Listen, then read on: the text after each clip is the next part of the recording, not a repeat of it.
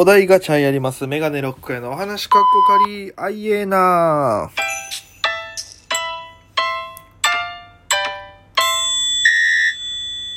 ぽいぽいメガネロックへです。よろしくお願いいたします。この番組は、えー僕が毎日配信でお届けしている番組となります。えー前回の配信分が昨日の配信分ということで、えー今日は2本出しでございます。えーよろしくお願いいたします。えーこの番組はその毎日配信やってるんですけども、えーアプリでお聞きの方は番組をクリップ、それ以外の方もですね、えーハードニコちゃんネギで応援よろしくお願いいたします。ということで、えー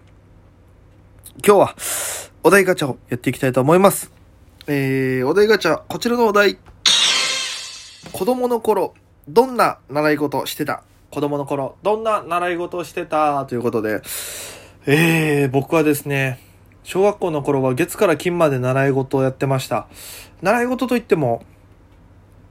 えー塾みたいな、塾だったのかな、えー月曜日水泳、火曜日公文、えー水曜日英語、ヤマハの英語学校、で、木曜日プール、金曜日公文みたいな感じのローテーション組んでました。で、ちょっと前まではそれに土曜日ピアノも入ってたのか。えーそういう感じで、えーやってまして、なんだろうな。あの時はね、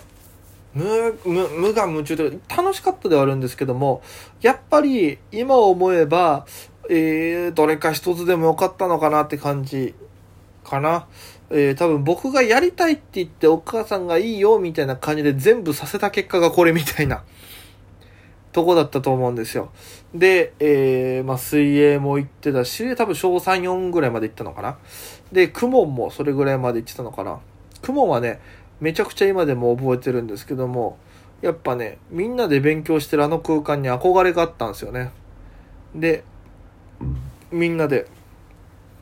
こう集まってね、同い年ぐらいの子が、6歳ぐらいか。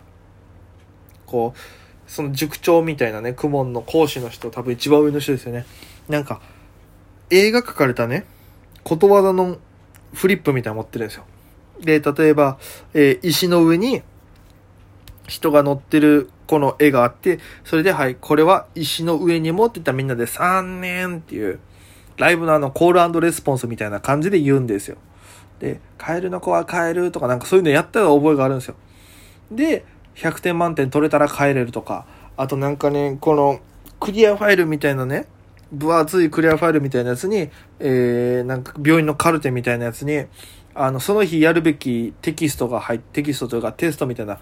やつが入ってて、それを取って、えー自分で問題解いてできたら手挙げて先生に丸付けしてもらって100点できたら、ポーチが多分前後ろにあって、前の方にやるべきやつで、後ろにやつに、後ろにやったやつみたいな感じだったんだよ。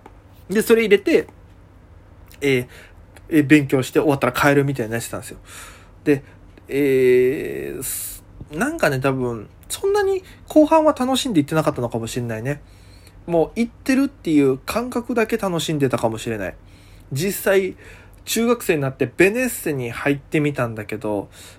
回もちゃんと解いたことない。もったいないことしてたけど、一回もちゃんと解いたことなかったから。うん、多分、真剣ゼミっていうものに憧れて、や、一度もちゃんとやらなかった。だからテスト前だけそれを多分、使ってちょっとやったかなぐらいで、あとはもう、周り、なんか安心感を得たかったんだろうね。うん、僕は。周りの友達とかがベネッセいっぱい入ってて、休み時間、次の科目の勉強とかするじゃないですか、定期テストって。あの時にみんな、そのベネッセから送られてくる、冊子みたいなね、テストの冊子、要点が隠れるあの赤いね、薄いペラペラの赤いシートみたいなやつで、えー隠して読んでるとか。あれにね、憧れがあって、あれやってる人みんないい点取ってたから、なんかね、自分の中でも僕結構、成績あんま良くなかったんで、あれをやって、多分僕もやってる感を出して、俺昔から結構あるんですよ、そのやってる感を出すっていう。ね、実家暮らしでちょっと甘えが強かったんで、多分そのやってる感はすっごい人一倍出したかった人だと思う。ダメ人間だけど。だからそういうので同調するために、うん、それのためだけに多分ベネッセは入ってたかな。自分の中でもしかしたら。今もう大人になって気づいたことですけどね。で、あと、水曜日は水、えー、月曜日公文で、火曜日が、えー、なんつったっけ、俺。水、え、雲と水泳、水泳だ。水泳も、沖縄スイミングスクールってところ入って、えー、小、幼稚園生ぐらいからかな、泳ぎはずっとやってましたよ。で、泳ぎを多分小4ぐらいでやめたんですよ。もともと、ずっとやっていこうと思ってたけど、結局いじめで3年、小3の時にいじめで引きこもって、その時に校長先生が家に来ちゃって、で、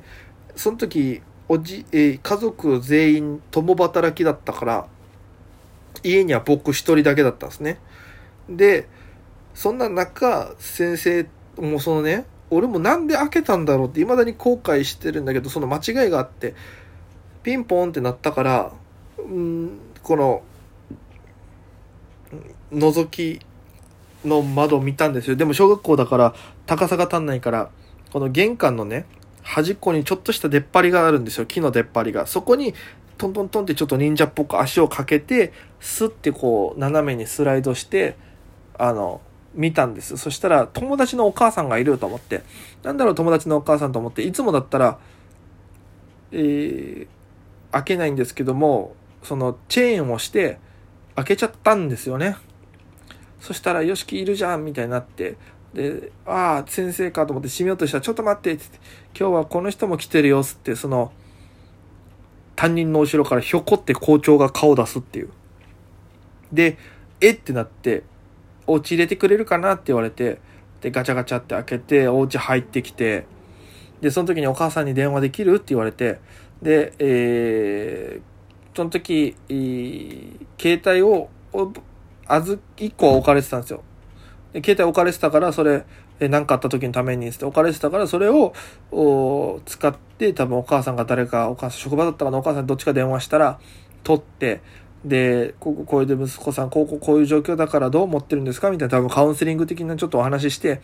で、塾毎日やってるんでしょ？つって。多分友達と遊ぶ時間が必要だから、なんかどれかやめさせなさいみたいな話をしたんだよ。で、結局、その水曜日は毎回英語、昔からやってたんですよ。ヤマハの英語教室、遊びの、あ今考えると遊びの状態から、え、ABC 覚えるみたいなやつやって、で、勉強してんだよ。えー、勉強しに行ったんですけど、反抗期みたいなのが、なんかね、あって、月謝1万ぐらい払ってたと思うんですけど、あれもね、今だから言えるんですけど、サボってたりもしたからな行きたくなくて。本当に今、この年になって思うと、親にも申し訳ないことしなと思うけど、サボってたからな。あの、ジャスコって、オロコのジャスコがあるんですよ。ジャスコの2階にその教室があって、えー、僕がその7時から8時ぐらいの間だったかな。英語教室がある1時間。で、その間に、えー、お母さんたちは買い物してるみたいなところで、1階とかにいるのかな。で、終わったら迎えに来て一緒に帰るみたいだったんですけど、その時にもう行くのが嫌すぎて、サボってたんですよ。多分それ1ヶ月に1回ぐらいサボってたかな。だんだん頻度が増えてって最終的にバレたと思うんですけど、あの、ゲームセンターに行ってね、メダルゲームするっていうのやってましたね。多分あの時、100円持ってたかな持ってなかったのかななんか落ちてるメダル探したりとかしてた。で、遊んだりしてましたね。えー、で、その時なんか増えちゃったら預けきれたんで当時はカード作れば。で、預けてみたいな感じのをずっと繰り返してましたね。うーん、懐かしい。良くない思い出ですね。で、それで結局水泳をそれでやめちゃって。で、英語は、えー、中学行く前まで続けたのかな。小学校5、6年の時にもうやめちゃったのかな。うん。で、その時、英語の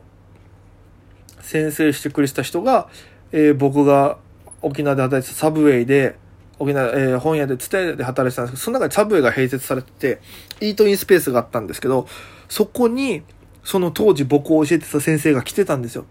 で、聞いたらどうやらそのヤマハを辞めて、えー、家庭教師じゃないですけど、英語を教える教師として、